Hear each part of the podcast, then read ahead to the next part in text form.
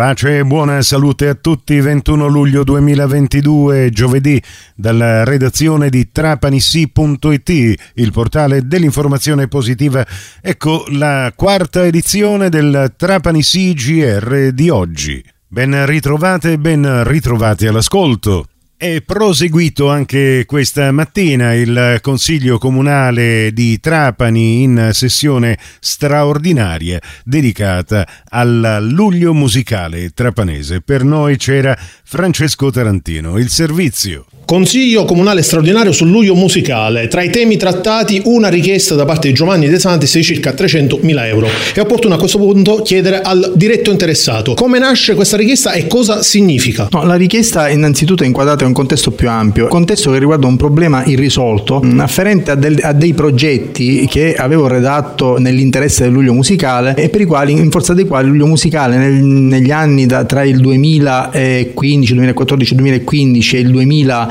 2019 ha ricevuto finanziamenti ammontanti a oltre 6 milioni di euro. Erano tutti progetti che non avevano nulla a che vedere né con l'attività di sovrintendenza, di consiglio delegato né con quella di direzione artistica. Per anni ho chiesto a Luglio Musicale di trovare un accordo transattivo che fosse diciamo eh, assorbibile dal Luglio Musicale perché è chiaro che io amo quest'ente non lo vorrei per nessuna ragione eh, danneggiare, però purtroppo non ho avuto risposta anche probabilmente per gli avvicendamenti che ci sono stati che non hanno dato una continuità nella gestione quindi non si è potuto trattare questo argomento. Adesso io, dopo aver reiteratamente per le vie bonarie eh, sollecitata la definizione, sono stato costretto a eh, andare un po' più sull'ufficiale, ma ancora non ho fatto una, non, non ho citato in giudizio l'ente, l'ho chiamato alla mediazione per vedere se si può comporre bonariamente nel eh, rispetto del luglio musicale che ha avuto un arricchimento, il primo, il primo di tutti vi cito il Palazzo Lucatelli, 2 milioni di euro che andranno ad arricchire il patrimonio dell'ente anche quello del comune e nel rispetto di chi ha lavorato per ottenere un risultato che è concreto, perché io non ho chiesto parcelle a babbo morto, ho detto se finanziano pagate chi ha redatto il progetto, un progetto non si redige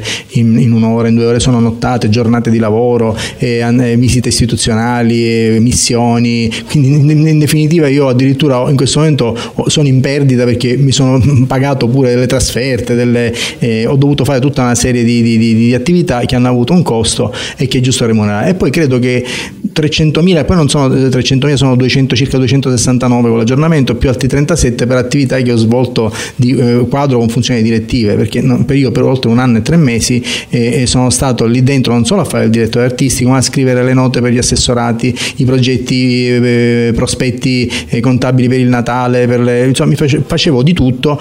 senza il riconoscimento e benché io dicessi che questa situazione si doveva risolvere in maniera giuridicamente ed economicamente corretta, non è stata mai data alcuna risposta. Dal punto di vista giuridico è palese che qualcosa all'interno dello statuto del luglio musicale non vada bene. Eh, ma io l'ho sempre segnalato sin dall'anno 2015 forse, e cioè l'articolo 14 di luglio che prevede la figura del consigliere delegato è totalmente anacronistico e totalmente foriero di rischi di contenzioso, perché una cosa è il consigliere d'amministrazione, un'altra cosa è chi ha la funzione di sovrintendenza, due, uno appartiene a un organo collegiale che non va remunerato, ma l'altro è il dirigente del personale, il direttore del teatro, insomma ha delle funzioni gestionali per cui se non si chiarisce bene questo ruolo, ma gli avvocati, il luglio musicale ha in atti due pareri legali, uno dell'avvocato Belli Belet che per conto mio ha licenziato questo parere e uno l'avvocato Marabete che parla a nome del Luglio e che confermano quello che io dico. Il Luglio deve, lo, deve, lo doveva risolvere già nel 2019 questo problema e lo dovrebbe risolvere. Oltretutto vi dico anche che non è neanche opportuno avere il sovrintendente il direttore artistico in un teatro che è piccolo, tutto insomma, basterebbe una figura del direttore di teatro che si occupi di tutto, il Luglio risparmierebbe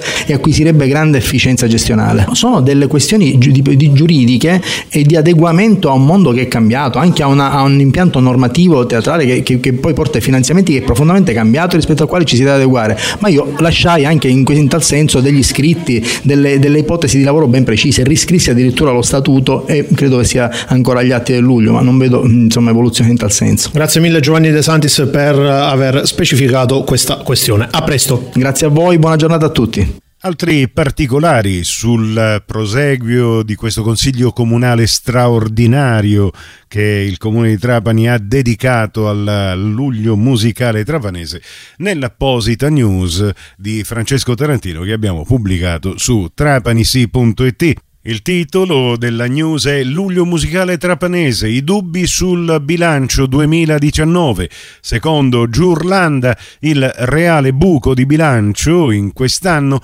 doveva essere di 945.756 euro. Nella prossima edizione del Trapani CGR, cronaca, politica e calcio, questa termina qui. Tutto il resto lo trovate su trapanissi.it. Da Nicola Conforti, grazie per la vostra gentile attenzione e a risentirci più tardi.